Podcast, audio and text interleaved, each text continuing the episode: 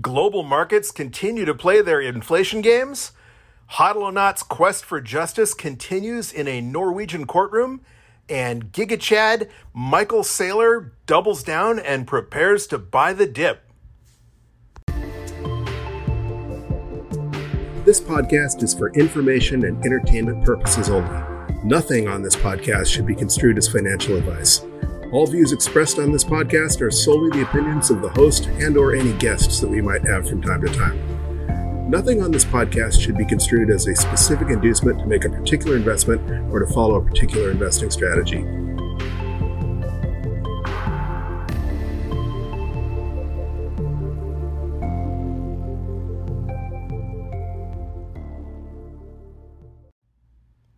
You know, the thing about doing a weekly podcast is that I spend all week, pretty much from the minute I finish the podcast up until I'm ready to start recording, taking notes about what it is that I want to talk about on the next show. But without fail, that list just goes straight out the window. And as usual, it seems that the big news right now continues to be the price. I guess that's a lifelong uh, saying, as they as the saying goes. the The news is the price, and the price is the news, and that certainly is the case this week. Although, as I mentioned in the lead in, there are several things that I do want to discuss besides price this week, and not the least of which is the CSW Hodlonaut trial and uh, and some other interesting news out there if we get the time. But before we get into all that, let's take a quick look at the vital statistics. Today is Wednesday, September 14th, 2022, and that means it is DCA Wednesday. And we currently find ourselves at the time of this recording at a block height of 754,081. And Bitcoin is ringing in at $20,245 US dollars per Bitcoin. To some of you, uh, if you've been following prices, that may seem like that's been a dramatic crash. But if you've been following us on Wednesdays and doing your, your DCA stack on Wednesdays, that's actually up about $1,000 from where we were last Wednesday. So, once again, that proves that perspectives are completely relative. Nonetheless, $1 will currently score you 4,939 sats, 49.39 Moscow time. And if you value your wealth in shiny metal rocks, it will cost you 11.9 ounces of gold to buy just one Bitcoin. That's actually as expensive as we've seen Bitcoin in gold terms in over a month. Uh, it's we have to go all the way back to July before uh, before uh, Bitcoin was more expensive than that. It was 11.2 ounces of gold to buy one Bitcoin last Wednesday, for example. One Bitcoin will currently buy you 1,213 Papa John's pizzas. And if you value your wealth in oil, it will cost you 212.79 barrels of oil to buy just one Bitcoin at a price of 469,896 sats per barrel. Bitcoin's market capitalization is up markedly since last week, uh, about a little over 20 billion that is, currently ringing in at 387.7 billion dollars. Um, that's obviously nowhere near that 1 trillion market cap that we had seen during the uh, double top of the last uh, part of this bull run, or the, the last bull run but still, you know, 20 billion more than just last Wednesday. The mempool has been on again, off again. Uh, when I was looking at the mempool yesterday, there was quite a bit more on chain activity than there is currently. Right now, there are a little over one block's worth of transactions pending in the mempool. Uh, and as a result, it's suggesting that the fee estimator is saying that it will take a fee of 13 sats per byte to guarantee that your transaction on chain is included in the next block. Although I think that is uh, that's dubious because um, I've seen that mempool clear out a couple of times while I've been doing prep for today's show, and so I think one sat per byte transaction should clear, if not the next block, relatively quickly, certainly within a day. That's the uh, transaction volume that I referenced just a second ago. That metric you know I like to follow the on chain 24 hour transaction rate is up a little bit from last week. It's currently zooming along at 3.11 transactions per second, which is above the three transactions per second I like to see. But right before Bitcoin had its big price drop yesterday, it was above three and a quarter transactions per second. So um, again, my observation on that metric uh, holds true that when it was 3.25 transactions per second, Bitcoin was climbing, and then it dropped down below three transactions per second when the price of Bitcoin corrected yesterday afternoon. Since we spoke last, the Bitcoin mining difficulty was increased by 3.4%. That's a fairly substantial increase. As you know, Bitcoin adjusts its mining difficulty every 2016 blocks, which is theoretically every two weeks, but it's uh, basically it's 2016 blocks, however long that takes, regardless of uh, whether that's faster or slower than two weeks. Uh, it, you know, sometimes it comes in. Well, when, when, when hash rate is continuously increasing, it often comes in faster than two weeks. We're currently 1,919 blocks until the next mining difficulty adjustment. So this epoch has just barely gotten underway. That's still over 13 days from now. It's estimated to occur on the 27th of September. And estimations are all over the place, as you would imagine, since it's only been a couple of blocks since the difficulty was adjusted. So they're really not worth paying attention to, but I'm going to read them anyway. And where I get my data is looking at anywhere from a decrease of 1.24% all the way up to a decrease of 19.7%. And that's because the few blocks that have come in uh, in this epoch are averaging 12 minutes and 25 seconds, and that is substantially longer than that 10 minute goal. Ergo, uh, they're forecasting a difficulty decrease. Of course, it's way too early to determine whether we're even going to have a decrease, and if we do, what the size of that decrease will be. Uh, maybe by next Wednesday's episode, we'll have a little bit better idea. Uh, but if you're into mining, um, you, you, you know that's an important statistic for you because it determines how profitable your mining is going to be. All right, back to the news. The things that I wanted to talk about. Well, not the things I wanted to talk about. Um, back to that price issue.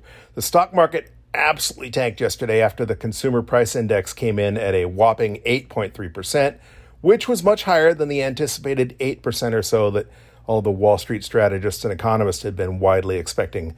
As a result, the Dow plunged 1,276 points, or 3.9%. The S&P fell 4.3%, and the Nasdaq, where most of the tech stocks are, tanked 5.2%. Uh, this, of course, comes as the Fed is set to release its decision on interest rates next week. Until the CPI news, the general consensus was that we were looking at a 75 basis point rate increase. That's 0.75% uh, increase in interest rates. Uh, and that was, uh, I forget what the Vegas betting odds were, but it was somewhere around 80% likelihood odds that we were going to see a 75 bips rate increase. Although there were some that were hoping for, you know, a, a slight, not a decrease, but a decrease in the rate of increase with only a 50, you know, 50 basis point rate increase in the realm of possibility. Now, however, with that hot CPI number coming in, a 75 basis point increase is pretty much expected with some people even fearful of a full 1% rate increase on the table. Uh, of course, as you know, if you're a if you're an Austrian economist or if you uh, have been in the Bitcoin scenario long enough, in the Bitcoin realm long enough, you know that basically that they're just playing games over at the Fed. That the real cause of this inflation that we're dealing with has been the rampant money printing, not just QE dating all the way back to two days, 2008, but um, the tremendous amount of money that was printed after the quote unquote pandemic and even the, the Green New Deal, which was laughably entitled the, the Inflation Reduction Act. In fact, uh, every time you read the news, there's another huge spending proposal. The last one I saw says that Biden is getting ready to unveil a 900 a 900 billion dollar uh, plan, um, infrastructure plan uh, I, f- I forget what the details were, but the, the point of it is they're throwing around numbers that are almost trillions just on a daily basis. And that is why we're dealing with, uh, with inflation. Of course, the way that the Fed hopes to get inflation, inflation under control is by crashing the economy. The, you know, the, the theory being the, the supply and demand, one half of supply and demand being demand. And if they put thousands or millions of people out of work, well, then they won't have any money, so they can't spend any money, and therefore inflation will will slow down. Uh, and that certainly is the case. Crash the economy into a recession or depression, and you'll probably, hopefully, get inflation under control. while ignoring the initial and the fundamental cause of inflation in the first place and scapegoating uh, interest rates, for example. Anyway, as I mentioned in the uh, as I mentioned earlier, if you've been focusing on the price uh, and trying to trade, you certainly have one worldview because just yesterday Bitcoin was several thousand dollars a coin more than it is right now. But if you've been following us on Wednesdays and making your stack every Wednesday, uh, Bitcoin's actually more expensive today than it was just last Wednesday. So, you know, that's one lesson that we've learned just in this year, a little over a year that we've been doing our DCA Wednesday episodes.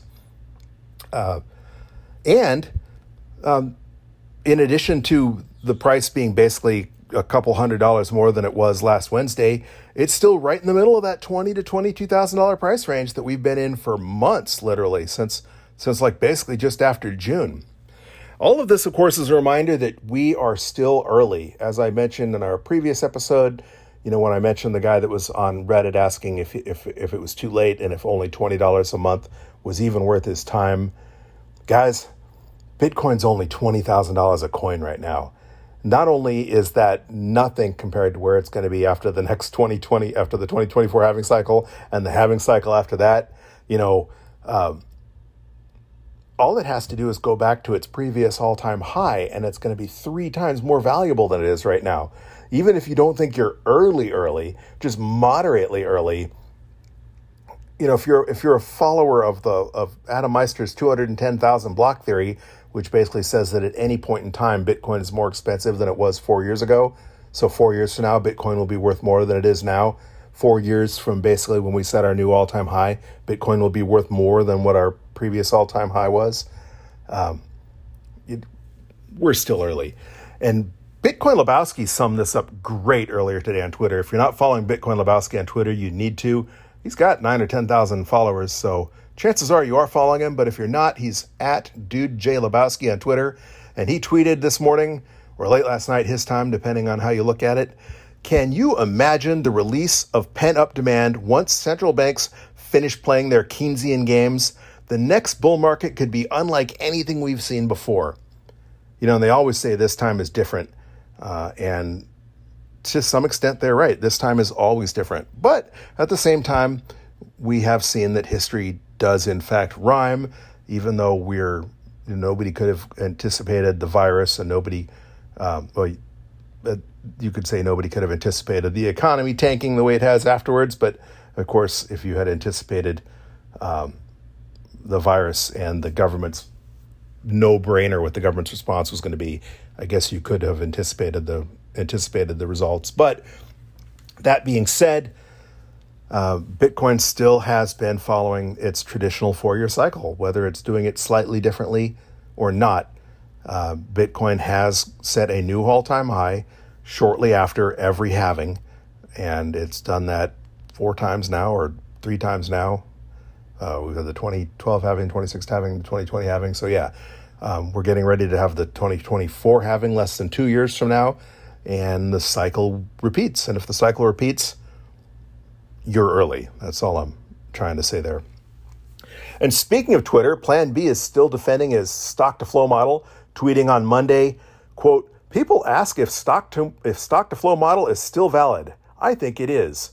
We can go technical on autocorrelation and co-integration, but key is, in my opinion, that Bitcoin price is not more slash less off than in 2011, 2013, or 2017. In my opinion, stock to flow model is valid and I expect to bounce back above the stock to flow model value before the 2024 halving. So even not uh, taking into account the cycles that that are uh, the the uh, supply and demand cycles that are that are revolve around the the supply shock by cutting the um, the, the reducing the amount of new Bitcoin mined and hence available for sale in half every four years. Plan B, still holding on to that stock to flow model, is predicting that we will bounce back above that stock to flow model line before the 2024 halving. Of course, only time will tell, right? And speaking of mining, for those of you who are mining at home, it is now official. Slush Pool is now Braiins Pool. We mentioned that last week. It seems kind of a shame for them to change the name, but Slush Pool was purchased by Braiins, uh, you know, a while ago, and they it's theirs to do what they wish. But um, if you are mining at home, don't worry, you don't have to do a thing. This was a change in name only, and all of your current settings will still work just fine, according to a statement from Braiins Pool. Quote, as you may already know, in July we announced that we will be saying goodbye to the Slush Pool name. Well, the time has come. As of September 14th, our Bitcoin mining pool is renamed Braiins Pool. As this is purely a renaming exercise, you do not need to take any action. The pool operations and the team behind the pool remains the same, and mining is not affected. So I'm going to say it again. If if nothing's changed, you know, why did they get rid of the name? It seems kind of like McDonald's saying, you know what, we're going to rename our restaurant to Brains, or Coca Cola saying we're going to rename Coca Cola Brain Soda, or, or whatever. You know, when you got a when you got a brand name, particularly since Slush Pool was the very first mining pool, it seems like a silly move to to throw that brand recognition away. But I guess it really doesn't matter. As I said, everything remains the same, and I wouldn't, as a miner, make my determination on where I point my hash power solely based on the name of the pool. So um, I guess the end of the era has, well, it's the end of one era and the beginning of a new era. So we will join Braiins in saying goodbye to the slush pool name. And speaking of mining, we are mere hours away from the alleged completion of the Ethereum merge. Along those lines, Coinbase, so of course, stands to benefit tremendously uh, from as far as the amount of influence they will have over the Ethereum uh, system, Ethereum uh, protocol by uh, virtue of proof of stake and by virtue of the fact that a large percentage of ETH is held, you know, in account name by in Coinbase, which means if you're staking on Coinbase, sure, you know, you're going to earn interest on your ETH, but Coinbase gets to exercise all of the rights and privileges associated with staking that Bitcoin, and um, and that you know, if I actually cared about ETH and I and I didn't want to see ETH fail, uh, that would be very concerning. Of course, besides just giving them the power to control, you know, to basically control your vote as far as you know your ETH staking vote, uh, you also won't be able to sell or trade your ETH until unstaking is accommodated. Which, as of right now, if you lock your Ethereum up and in order to earn interest, if you stake your ETH, they haven't written the code necessary to unstake it. Once you stake your ETH, it's permanently staked until they come up with a way to unstake it, which their best estimate is that that will occur, quote, sometime in 2023. So, again, this isn't an Ethereum show, but uh, them foobarring this up, if they screw this ETH merge up, uh, you know, that will have such a huge impact on the quote unquote crypto sphere that it would definitely impact Bitcoin. And, uh, and, it, and, and who knows how long it would take for Bitcoin to be able to recover from just the black eye that, uh, that it would get, you know, even though it had nothing to do with Ethereum and even though it has nothing to do with their, their POS merge, uh, if they screw this up, and well, if they screw this up, we'll be able to buy more Bitcoin at a discount price. But for those of you that want to see retail come back and those of you want to see institutional trading pour into Bitcoin, if they F this up, it's going to be a lot longer before you see any of that. Except for MicroStrategy, of course. And one of the things I wanted to talk about from last week was that MicroStrategy revealed in a filing on Friday that they plan to sell up to $500 million in stock for the purpose of purchasing more Bitcoin. The chatter around this has been mostly positive. I have seen a few people arguing out there that this will dilute shareholder value. The counter to that argument being that, you know, they're spending this revenue on purchasing Bitcoin. So, you know, while there would be more stock existing and therefore your one share would be a slightly smaller percentage of the ownership of MicroStrategy, from a shareholder value standpoint, um, even if Bitcoin just stayed the same in price, it would be a, it would be net neutral. And if you're a believer in Bitcoin, as you should be, uh, if you believe that Bitcoin is going to increase in value, any increase in value will be a corresponding increase in shareholder value in the long term. So um, I'm certainly not worried about diluting diluting the shares. And it is really cool to see that uh, that that MicroStrategy is doubling down because if you remember a month or so ago when when Michael Saylor stepped down as CEO of MicroStrategy, there was a lot of speculation that this was possibly the beginning of the end of MicroStrategy's Bitcoin strategy. And of course, he immediately said that was not the case, that this move was actually going to allow him to focus even more on Bitcoin. And it appears, at least, that that is definitely the case because they're gearing up to buy $500 million more Bitcoin. And that is definitely putting your money where your mouth is. As I alluded to in the opening, the Hodlonaut CSW trial continues. There has been no major news to report thus far, with the minor exception that Coindesk is reporting that CSW's attorneys say he will not be signing a message, which would be an easy and obviously obvious way to conclusively prove that he is Satoshi, saying, quote, his scholarly work, personal history, and above all, his success at scamming, I mean, convincing Gavin Andresen that he held Satoshi's private keys are proof enough. So that clown show continues in a court in Oslo, Norway. And again, other than the fact that uh, CSW is just a black eye morally on the Bitcoin family, uh, it really, it's it's really moot. Who knows what his ultimate end game is? Um, probably just to stay out of prison in Australia. If you recall, you know they're investigating him for tax fraud in Australia allegedly.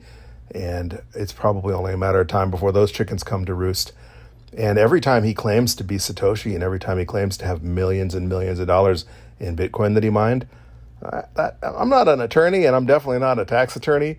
But if you're out there bragging about that you have billions of dollars that you haven't paid taxes on, uh, those chickens are going to come home to roost, Craig. Good luck with that, huh? All right. I don't remember who I heard this from first.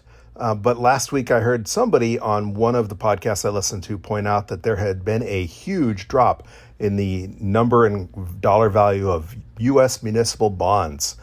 As many of you either know or don't know, cities and states and school districts and fire districts and basically local governments smaller than the federal government issue bonds. They sell bonds as basically a promise to pay you back with interest, and then they use that money to fund things.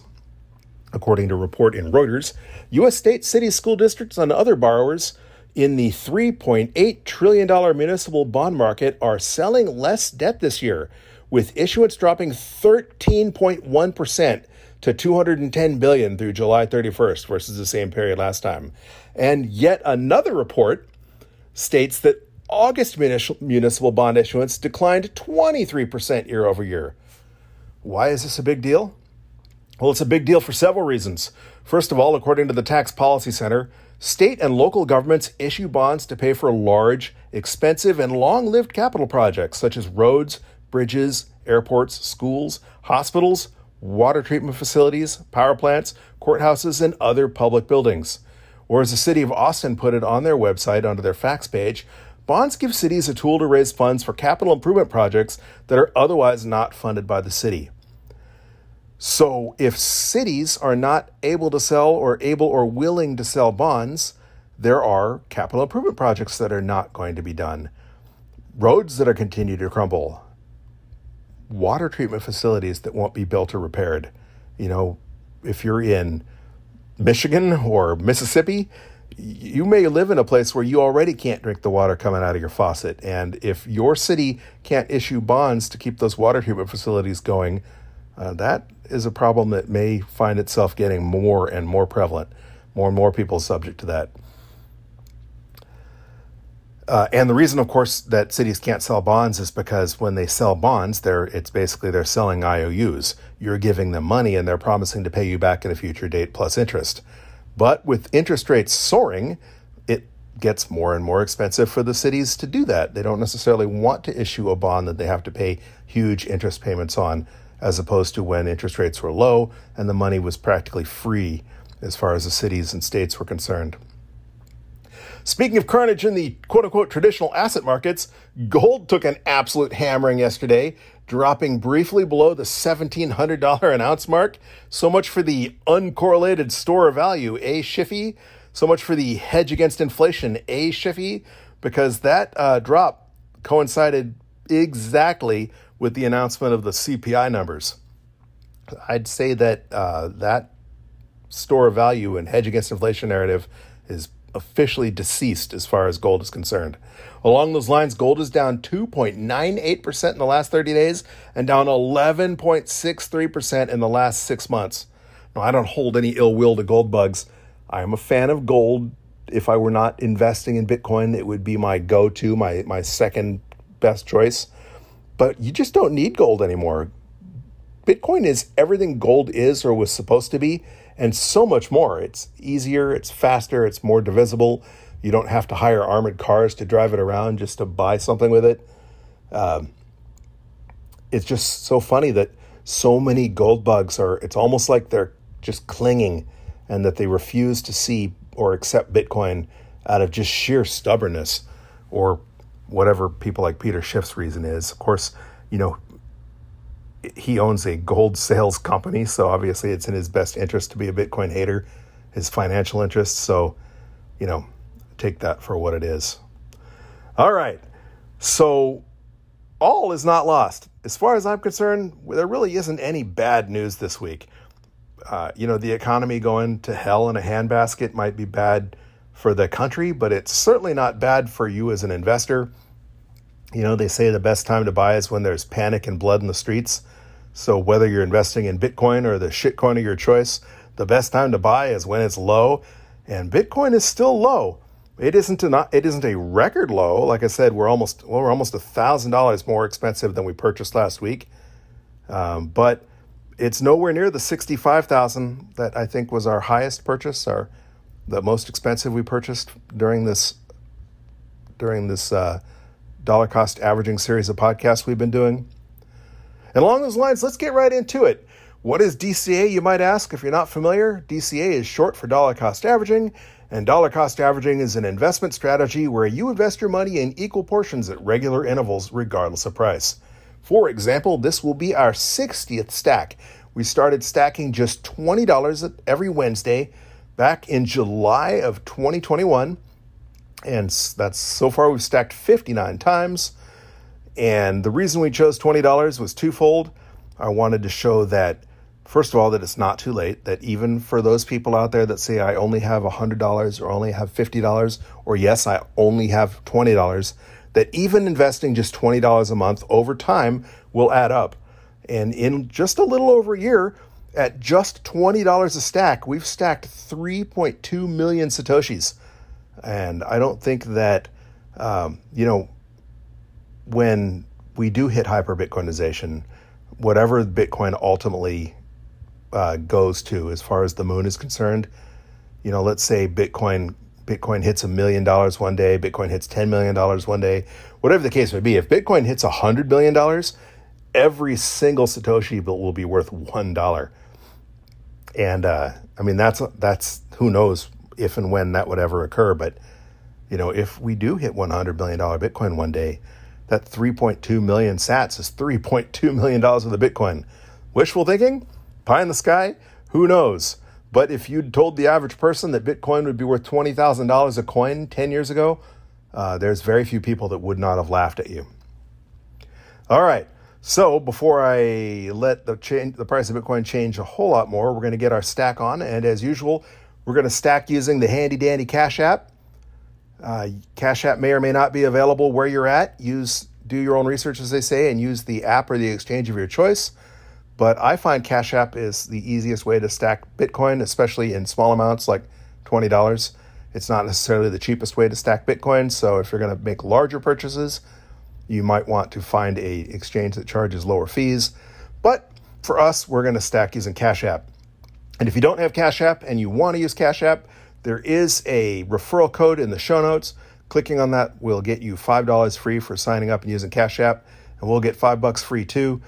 Cash App is not a sponsor of the show. Anybody that uses Cash App has a referral code for referring friends and family members. If you sign up for Cash App, you'll get one as well. But by using our referral link, uh, you're basically tipping us five bucks, and not only is it costing you nothing, you're getting paid to tip us five bucks. So we both benefit. So if you do want to use Cash App, please consider clicking on that link. All right. So one of the other reasons I like Cash App is I usually don't keep any money on my Cash App, but they make it super easy because I have a debit card linked to Cash App, so I can add twenty dollars, and it is immediately available to do whatever I want with. And so I go over to Bitcoin, click buy, click $20, click confirm, and boom, just like that, we purchased another 96,839 sats. Not quite as many as the 101,581 sats we scored last week, but pretty darn good nonetheless. And perhaps most importantly, that is going to lower our average cost basis again. That has lowered our average cost basis by another $446.89 to $35,712.21. That's knocked almost $1,000 off our average cost basis in just the first two weeks of September, which is pretty cool. And that's one of the neat things about dollar cost averaging is we've bought the highs and now we're buying the lows. And the longer the price of Bitcoin stays lower, the obviously the more Bitcoin we're going to stack per dollar, and the lower it's going to bring our average cost basis down. So we are currently in the red. Bitcoin has to go above 35,712 for us not to be in the red. But if you are into Bitcoin, uh, if you're a believer in Bitcoin, I don't think there's any doubt in any of our minds that it's not going to be substantially more than that. Um, and the longer it stays cheap, the better because you know after the um, after the first new all time high when we hit sixty six thousand dollars, what in April, and all the way until Bitcoin declined after that sixty nine thousand dollar peak last fall you know, I was looking at my stack and and thinking, you know, what if? And and it's not one of those what ifs where people are like, man, if I had only known about Bitcoin ten years ago, why you know, I'd be loaded right now. I knew about Bitcoin, you know, not ten years ago. Actually, actually, I did, but that's another story. Um, but just last year, when Bitcoin was three thousand dollars, you know, before it, exploded after the halving all the way up to $69,000. And I didn't stack enough three thousand dollar Bitcoin. Um, obviously, looking back at it now, you know, I didn't. I mean, you didn't. I didn't know it was going to go up. I guess I should have known it was going to explode to a new a new all time high. I mean, I knew that it was going to be ex- explode to a new all time high, but uh, I don't know what I was thinking. But whatever it was, it didn't involve stacking enough Sats. My point being, four years from now, we're going to be in another bear market probably if history repeats. Bitcoin will have set a new all time high and it will have crashed by 60 or 70% or whatever it does again. And God only knows what that'll be, but let's just say it's $120,000 just for giggles, right? And it'll be sitting at $120,000 thinking, I can't believe I didn't stack more $20,000 Bitcoin. I mean, what was I thinking? I mean, I knew it was going to do this and I just didn't stack hard enough. Guys, don't let that be you um, because um, you don't have an excuse. You don't. You can't say if I only knew about Bitcoin because you're listening to this podcast. You know you've fallen down the rabbit hole, or at least you're falling down the rabbit hole. You won't have an excuse, at least not one that you will accept, not one that you could tell yourself, and you will be kicking yourself and regretting every sat you don't stack. And will Bitcoin go lower? Maybe you know, who knows what's going on in this world right now? Maybe the stock market will crash another 50%, and maybe we'll end up in another Great Depression, and maybe the price of Bitcoin will tank all the way down to $10,000. Who knows? But one thing I do know is that it will return and set a new all time high. As Adam Meister again always says, Bitcoin always returns to its all time high. It's only a matter of time before it sets a new all time high. And when it does, whether you bought it 20,000 or 10,000 really won't matter. All that will matter is how many sacks, how many sats you stacked.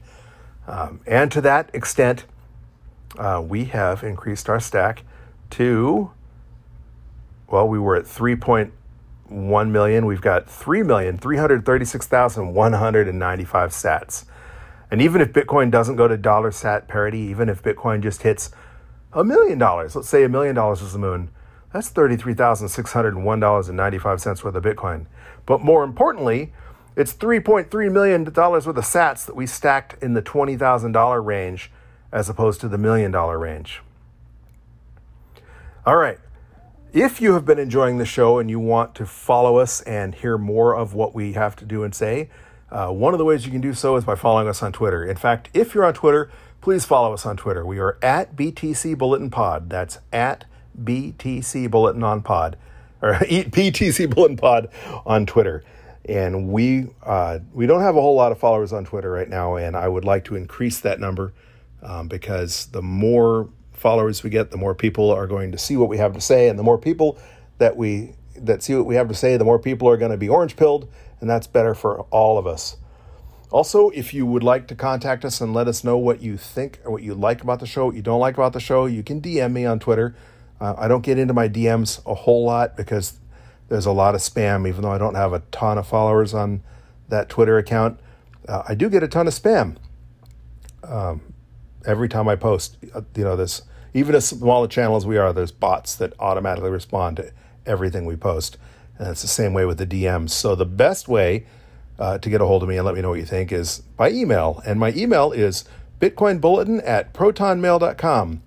So again, we're at BTC Bulletin Pod on Twitter, and our email is bitcoinbulletin at protonmail.com. And besides liking us on Twitter, I have one more favor to ask for you, and that is this podcast needs ratings. Uh, it doesn't have bad ratings, it just doesn't have rating ratings.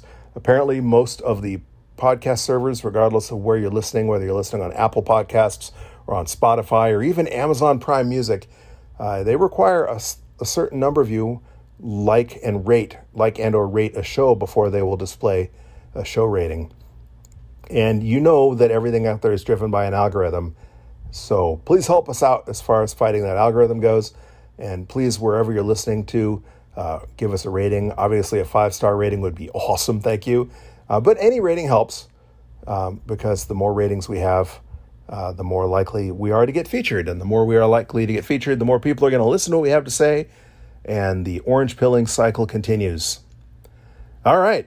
Well, that's going to do it for this week. Hopefully, your stack is bigger than it was last week, and hopefully, it will continue to grow. Uh, don't forget to buy the dip. Just because you're DCAing with us on Wednesdays or whatever your own schedule is doesn't doesn't mean that when Bitcoin does sink, um, does go down, does tank like it did yesterday, that you can't snap up some extra sats. In fact, one of the cool things about Cash App is they let you set custom orders. And I had a custom order set for 19,600 and it triggered while I was at dinner last night. So uh, I stacked some extra sats on the side. We are not including those sats, as you know, in our DCA stash because that would taint our data. So for the purposes of this podcast, the only sats we're, we're counting are the sats we stack as part of our DCA Wednesday purchases. And along those lines, we're going to continue DCAing every Wednesday till Bitcoin either hits the moon and we're all filthy, stinking rich, it crashes and goes to zero, or you just get bored and stop listening. But until then, keep on stacking those sats, you sexy sat stackers.